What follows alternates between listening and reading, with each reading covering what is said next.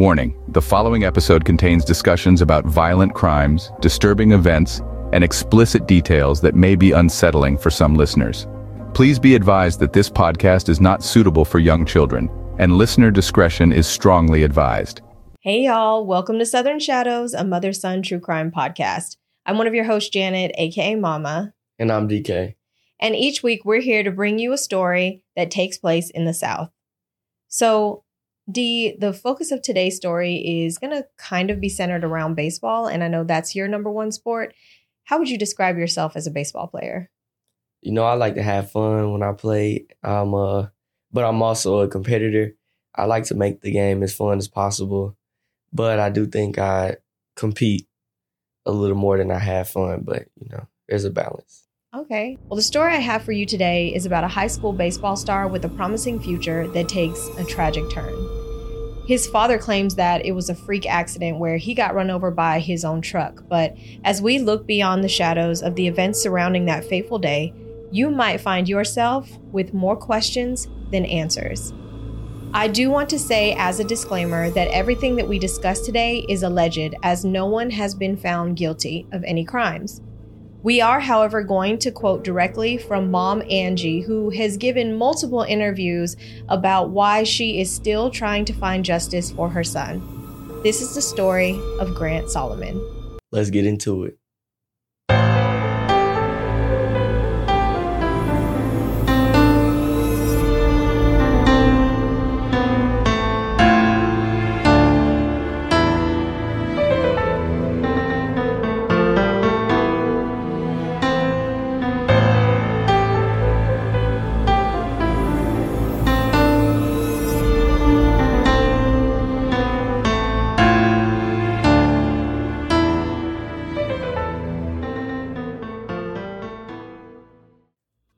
Our story takes us to Franklin, Tennessee.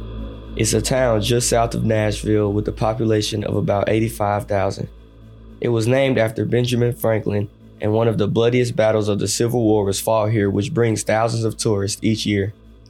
This is where Grant Rhodes Huffins Solomon was born on June 13, 2002, to mom Angie, a pharmacist, and Father Aaron, a former WSMV Channel 4 news anchor and Merrill Lynch financial advisor. He also has a younger sister, Gracie. Before we get into Grant, I think that it's important to discuss the relationship between Angie and Aaron and discuss their overall family dynamics. Angie describes how she met Aaron in the Murder Diaries podcast, Angie says that she was unimpressed by him when they first met in high school. She even calls him, quote, ugly, weird, short, and gross. But she explains that because she grew up in the Church of Christ, she thought that she had to be good to everyone or she was going to hell. So, fast forward to 2000 when Angie was living independently and doing pretty well for herself as a pharmacy technician. She had her own home, two dogs, a Jeep that she customized, all of this while in pharmacy school. She specifically recalls that she went through this phase where she started to feel guilty about certain people in her past that she thought she treated poorly, and Aaron happened to be on top of that list.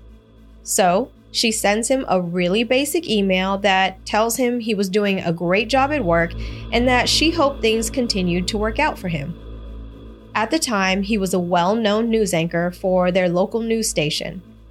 Unfortunately, that email was all it took for him to latch on and allegedly begin stalking her.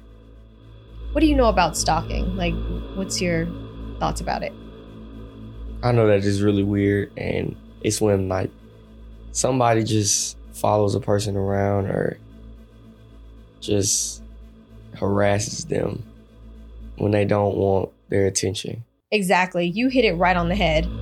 And in fact, the Department of Justice defines it as a pattern of repeated and unwanted attention, harassment, contact, or any other course of conduct directed at a specific person. This can also include unwanted calls, text, messages that may or may not be threatening, creating fake profiles to continue contacting someone, following them, or showing up wherever the person is, waiting outside of someone's class, their home, their job basically just doing things to get to them when they clearly don't want the attention. Yeah, so Angie describes that Aaron wouldn't stop trying to get her to come out on dates with him. He finds out where she lived and he would leave food at her house. So she finally caves in, and when he tells her that he'll be working at the next Tennessee Titans game, that she'd come. She thinks to herself, you know, it couldn't really hurt because there's going to be thousands of people there, and so she would be safe. After the game, she hangs out with him for a little bit in his hotel room, again, very innocently thinking that she'll just stay a few minutes and leave. She remembers Aaron handing her a Mountain Dew, her favorite soda, and the next thing she remembers, she's blacked out. When she finally wakes up in the next morning, Aaron allegedly forced himself on her and assaulted her. Again, her upbringing drives her to just try to push it to the back of her mind and move on. But unfortunately, Aaron's stalking intensified after this trip. He felt like at this point he owned her and even moved some of his stuff into her house when she wasn't there. She struggles to fight against him, and things only get worse when she finds out that she's pregnant with Grant after six weeks. Unfortunately, Angie was also raised by an abusive and controlling father who takes Aaron's side. Allegedly, after a visit from Angie's dad, Aaron comes back to her and says, Your father said that he'd kill you if you don't marry me. She claims, quote, Our marriage was not a marriage of love, it was a marriage of force. Four years later, they welcomed baby girl Gracie. They raised their kids in the very affluent neighborhood of Franklin, Tennessee. On the outside, people thought Aaron was a doting father and loving husband, but the family was hiding a dark secret. The marriage was rocky, to say the least. In 2008, Angie caught Aaron cheating with many women and allegedly talking to underage girls.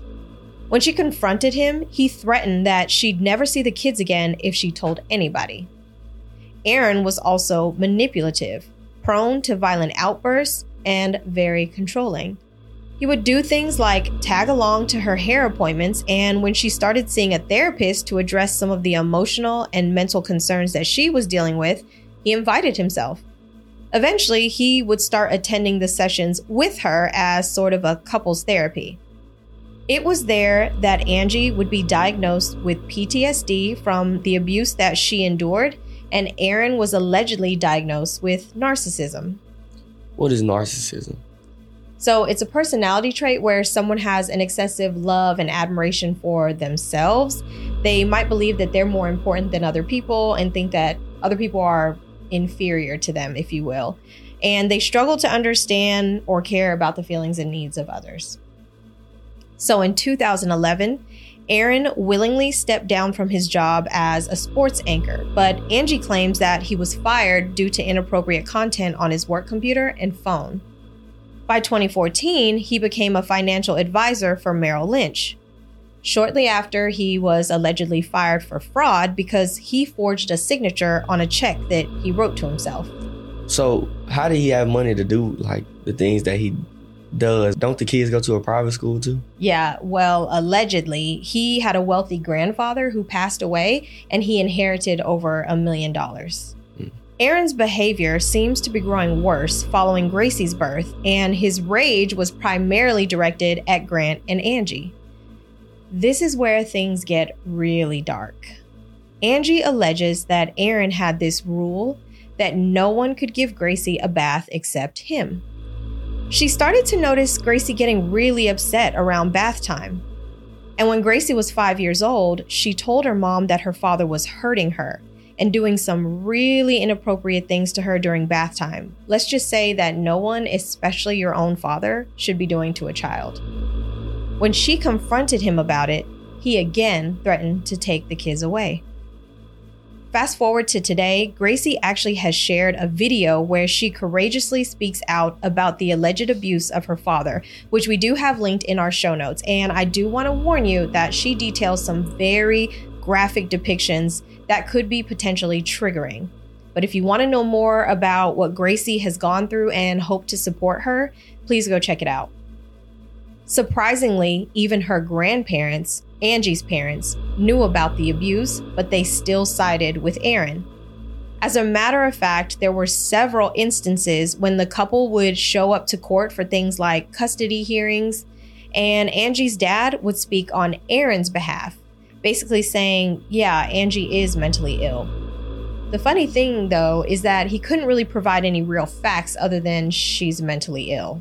So Angie's father was going against her in court. Yeah, the guy who raised her.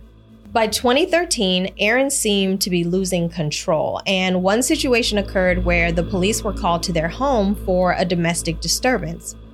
The responding EMT remembers that Aaron greeted them and the kids, and Angie stayed outside. He seemed level headed while he told them that Angie was, again, mentally ill. And when they finally were able to speak with Angie, he became more aggressive and even lunged at her in front of the EMT. In another incident on May 9th, 2013, Aaron physically attacked Angie, prompting their son Grant to jump in and stop him.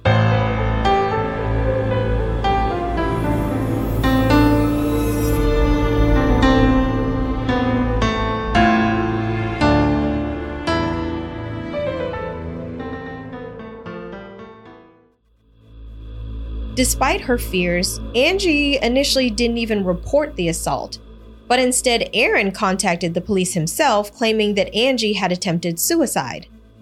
Allegedly, during this particular incident, there were neighbors who saw the whole thing, so I think that he tried to get on top of it by contacting the police first. Yeah. While at the hospital, Aaron hovered in the room with Angie and would barely allow the doctors to speak to her alone. Fortunately, Angie finally does get to be alone with the doctor, and she confides in him about what was really going on. He advises her to get a restraining order against Aaron, which she did. There's a copy of her medical report from the night she stayed in the hospital that you can find in our show notes. And to sum it up, the doctors agreed that she was in an abusive relationship and was not suicidal. They also reported that Angie was abused as a child by her own parents. The report states that the plan was to move her out of the house and get a divorce. On May 11th, when she returns home from the hospital, she's devastated to discover Aaron and the kids are gone. She calls him, his parents, and her parents repeatedly, but no one answers her calls. She has no choice but to report that her children had been kidnapped. Police originally believed what she said, but then later they notified her that they weren't going to be able to do anything about it. Angie stands by the fact that Aaron's quote higher up connections with the police impacted their support for her. With pressure from her own parents, she dropped the restraining order against Aaron. Feeling pretty hopeless and alone, Angie finally contacts a lawyer for help. This is where she learns that Aaron had already filed for divorce and even filed a protective order against her on behalf of the kids. Around this time, Gracie graduated from kindergarten and Aaron wouldn't let Angie come to the ceremony. On May 26, 2013, Aaron finally brought the kids home, but it was short lived because at 5 a.m. the next morning, he scooped the children up and drove off with them in his car. Angie claims that when Grant realized what was happening, he tried to jump from the moving car. On June 21st, 2013, Aaron was now legally able to take the kids from Angie. The divorce judge rejected the hospital's claim of abuse. Her father even testified against her. Aaron gets full custody of the kids and she doesn't see them for six months. She could only see them at sports events, but they couldn't stay with her. I saw somewhere online that the judge who presided over her court proceedings allegedly is part of a church group that Aaron is a part of. And so the couple used to be really good friends with them. Mm. And so there's a lot going on there. Yeah. At one of Grant's games, Gracie confided in her mom that her father was still inappropriately touching her in the bathtub. After not being allowed to spend Christmas with the kids for the second year in a row, when she visits Gracie a few months later, she tells her he still abuses her at bath time and shows her bruises on her thighs that she has no idea where they came from. Aaron denies everything and, in retaliation, files a police report against Angie for overdue child support, getting her locked up. She felt helpless because he seemed to be in total control.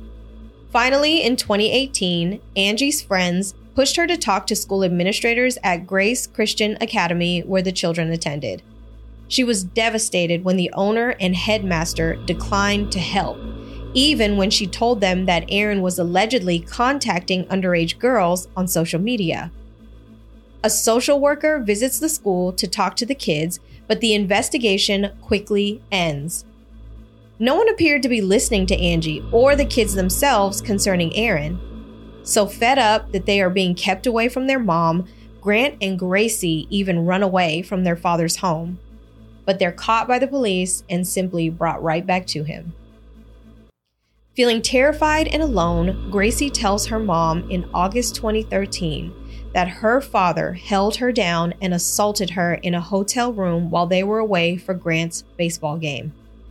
Ironically, the next day, they had a custody hearing, but the judge refused to listen to Gracie and let Aaron keep full custody of the kids. Gracie's mental health begins to deteriorate to the point that she hides in the school office when her father picks her up one afternoon. She confided in the adults there, hoping to get their protection and support, but they said that she was just hysterical and sent her home with him anyway.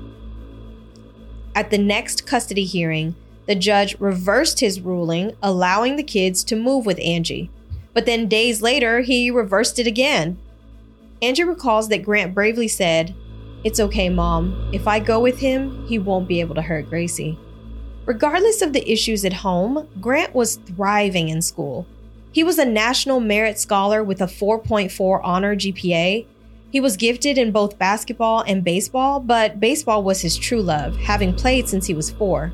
Standing at 6 foot 4 inches, he played several positions, including second and third base, shortstop, but was especially gifted as a pitcher. He was also being recruited by several Division 1 colleges. According to his profile on Perfect Game, he was ranked in the top 1,000 in the nation and the top 90 for the state of Tennessee. So, for the people who don't know, can you tell us what Perfect Game is? Perfect Game is one of the biggest, if not the biggest, baseball organizations.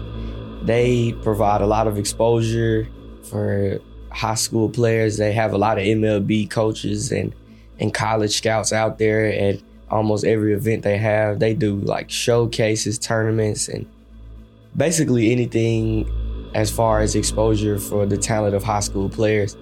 I've actually played in a couple of perfect game tournaments, and to be ranked on perfectgame.com or by perfect game, that's that's a really big deal. Okay, okay. Well, that's definitely what Grant achieved. And with everything going on, though, he became frustrated and asked his school administration for support against his father. But they refused. He even met with Pastor Steve Berger at Grace Christian Church, the affiliate church of the school. But Pastor Berger only continued to praise his father. It seems like no matter who they turned to, everyone seemed to be taking Aaron's side.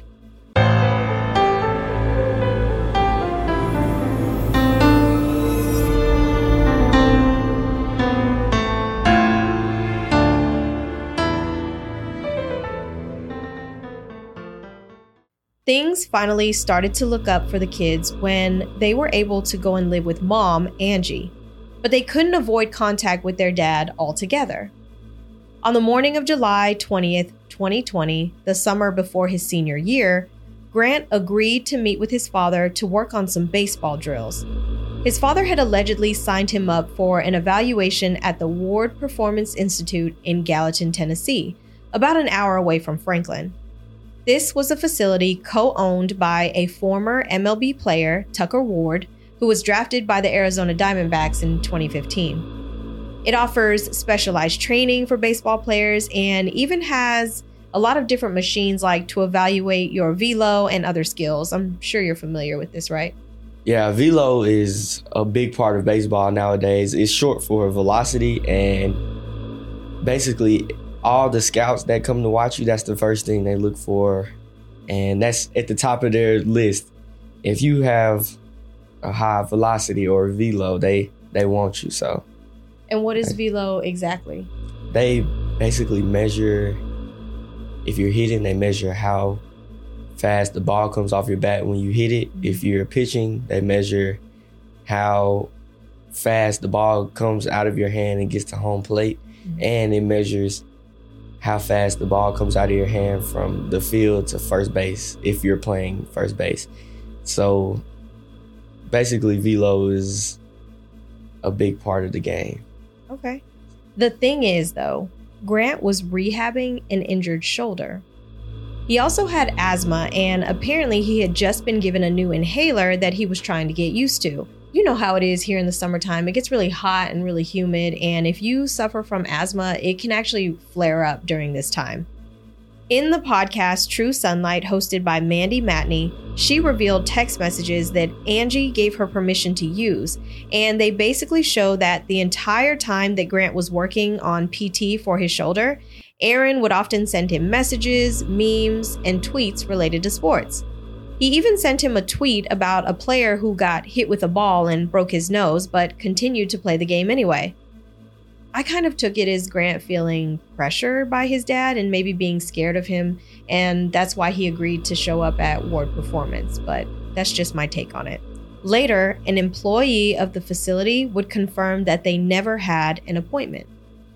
At this point, Grant was being recruited by multiple Division 1 colleges, this was the first time in two years that he would be alone with his father. Angie shared a text that she sent to Aaron around midnight before Grant was coming to meet him, and it says, quote, Grant does not want you to stay during his workout tomorrow. He assumes that you'll be there at the beginning, but he wants to do this on his own. He's a man now, according to True Sunlight. At 8:41 a.m. the next morning, Aaron would place a call to 911 to report that his son Grant had been run over by his own truck. There's a podcast called Going West True Crime hosted by Heath Merriman and Daphne Woolsencroft, and they covered this story in April 2023. In their episode, they play the 911 call, and it's wild. Aaron appears to be talking to someone or many people while he's also on the phone with the dispatcher. He talked to the dispatcher and those people at the same time, saying things like, Yes, my son is underneath. No, I'm trying to call 911. The dispatcher asks him, Is he awake and talking to you? And he says, I don't know. I don't think so. He's not alert, right? Again, like he's talking to someone else. No, he's out and he's trapped. Aaron says that Grant climbed out of his white Toyota Tacoma to get his baseball bag from the bed of the truck in the back. Aaron was allegedly answering work emails in his car, and when he looked up, Aaron says Grant's truck drifted backwards and pinned him beneath, pulling him down the rocky hill and under the truck. On the call, he tells the dispatcher, I've got three guys here and he's trapped under the truck. Again, he is seemingly talking to the other people in the background. Yeah, I'm on the phone with 911 right now. She asks him, Can you check to see if he's breathing? He then responds, Somebody is telling me that he's coming to. Wait, so he's basically talking like he's not checking on his son himself. Yeah, exactly. Apparently, there are three guys that are down with him checking on him. But wait, it gets even crazier. The dispatcher says, now, when he wakes up, he might be really scared. Can somebody go down there and talk to him? Aaron says, Yeah, somebody talk to him, like he's telling someone else to talk to him. The dispatcher asks, Does he have blood coming out of his mouth? And Aaron says, Yeah, there's blood coming out. They said he's facing up, but he's bleeding from his mouth. Grant, turn your face to the side if you can, barely, but be careful. Again, yelling down to him rather than sitting next to his son comforting him. You then hear sirens approaching, and he gets off the call. What do you think about the things that he's saying to his son? They sound really shady to be, and some of these responses seem like he's making them up. I, I don't know. I don't really know what's going on, but I, I definitely know for sure that he's not over there checking. He doesn't seem worried. You know, he just seems like, oh, he'll be all right. But I know if I saw someone's trucks land on them, that, you know, I would be down there helping or, you know, panicking or something.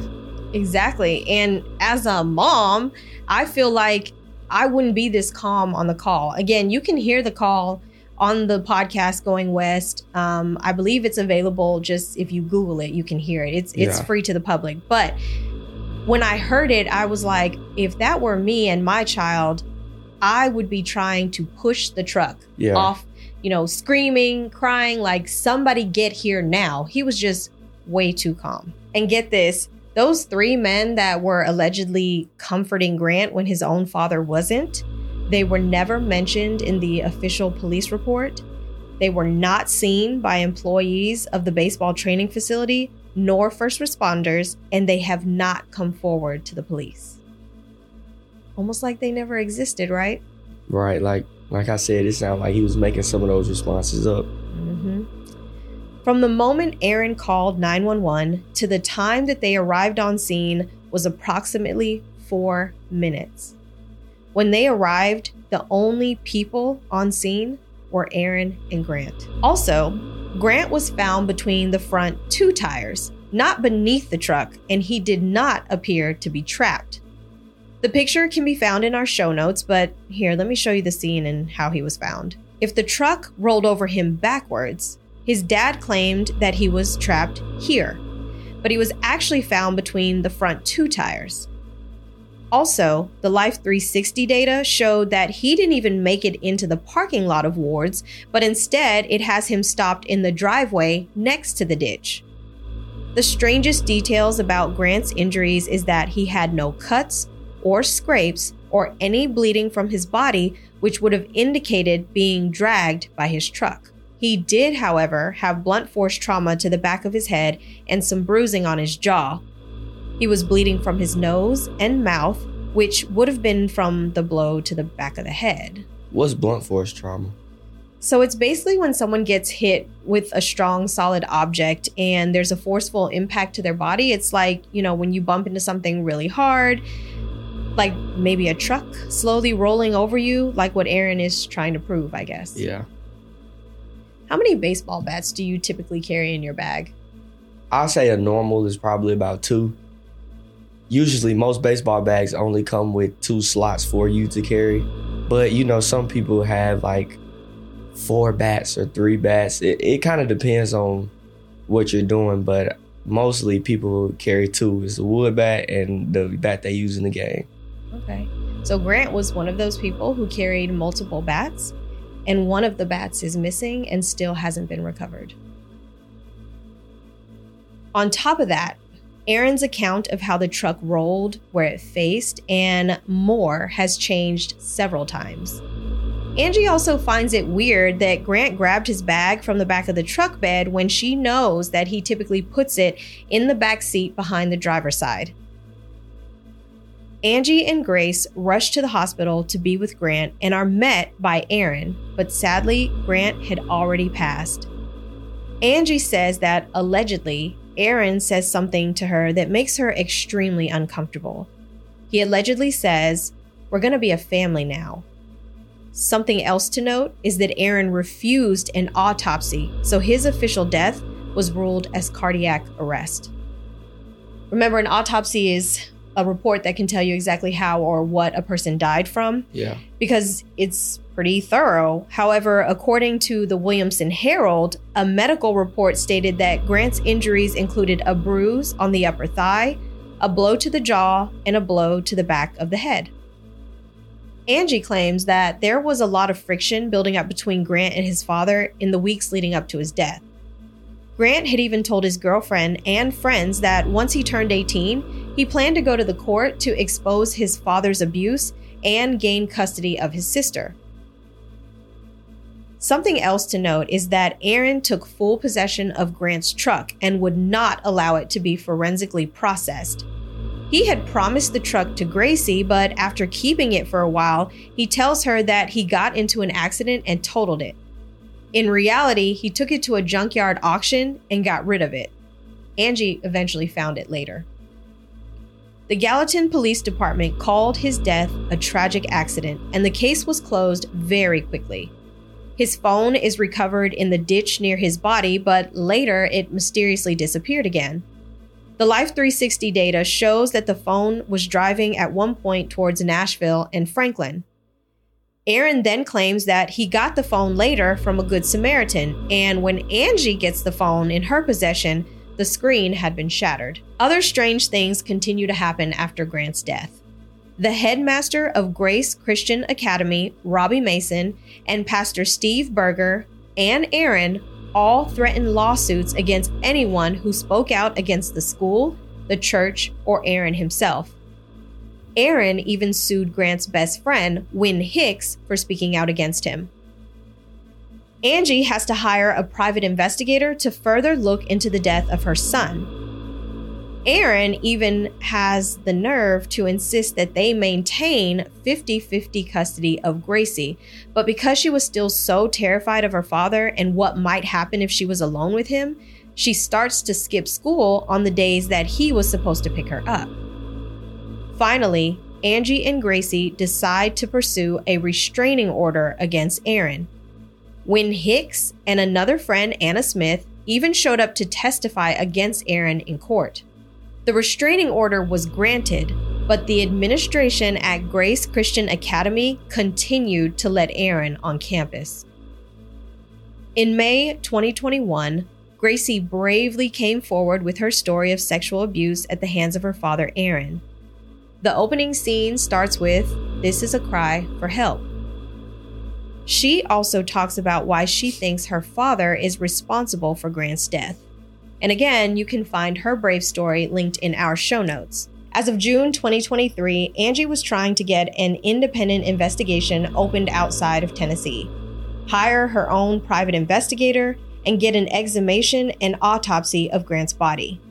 An online petition to urge action in this case has reached over 255,000 signatures, and a GoFundMe to fund, quote, lawyers, private investigators, forensic accountants, and more for the family has garnered over $84,000.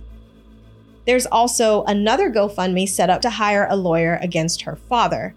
Both will also be linked in the show notes if you're interested. Aaron denies all allegations against him and has not been officially charged with any crime. A lawsuit filed by Aaron against Angie in March 2022 states that the claims made by Angie that Aaron was sexually, physically, or otherwise abusive to her and Gracie, as well as allegations about his involvement in Grant's death, are false. The most recent news comes as early as January 4th, 2024, a few weeks ago. The Anglican Watch reported that a group of concerned citizens filed a report against Grace Christian Academy, the school that both Grace and Grant attended, for failing to report the alleged sexual abuse by their father. See, Tennessee is a mandated reporting state, which means that even if the school didn't believe their claims, they still had to report it. Also, the school ignored the fact that Aaron was violating that restraining order that prohibited him from coming onto campus, even when other school parents complained. It specifically names the counselor, Amy Curley, as someone who failed to report the allegations against Aaron Solomon. The full list of allegations against Grace Christian Academy are linked in our show notes, but here are a few.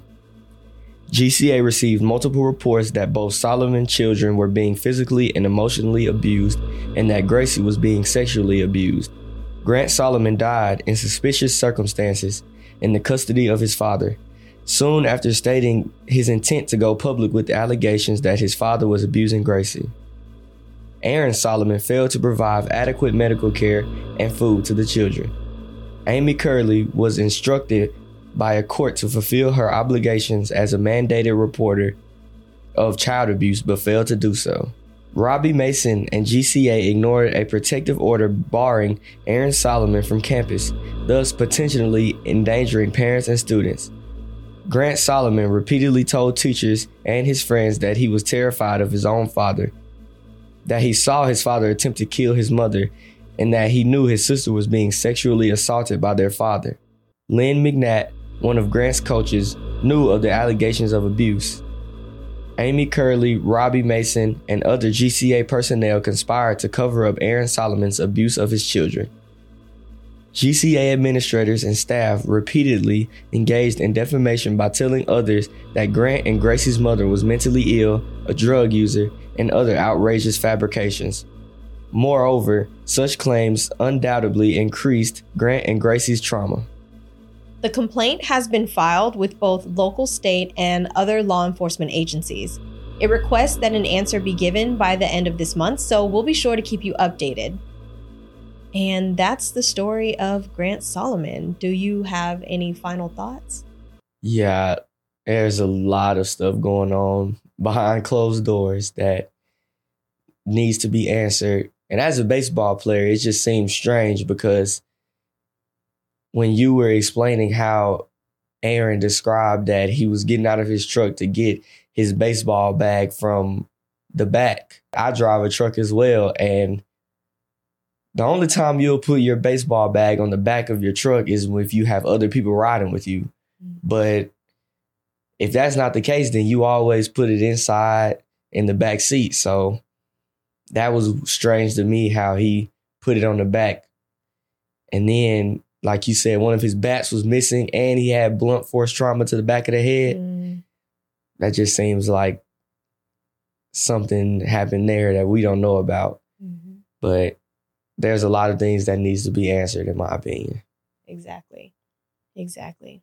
And we'd love to hear your thoughts. Please leave us a comment down below or a review on our podcast. Make sure that you like, subscribe, and share, and be sure to check back next week for the next episode.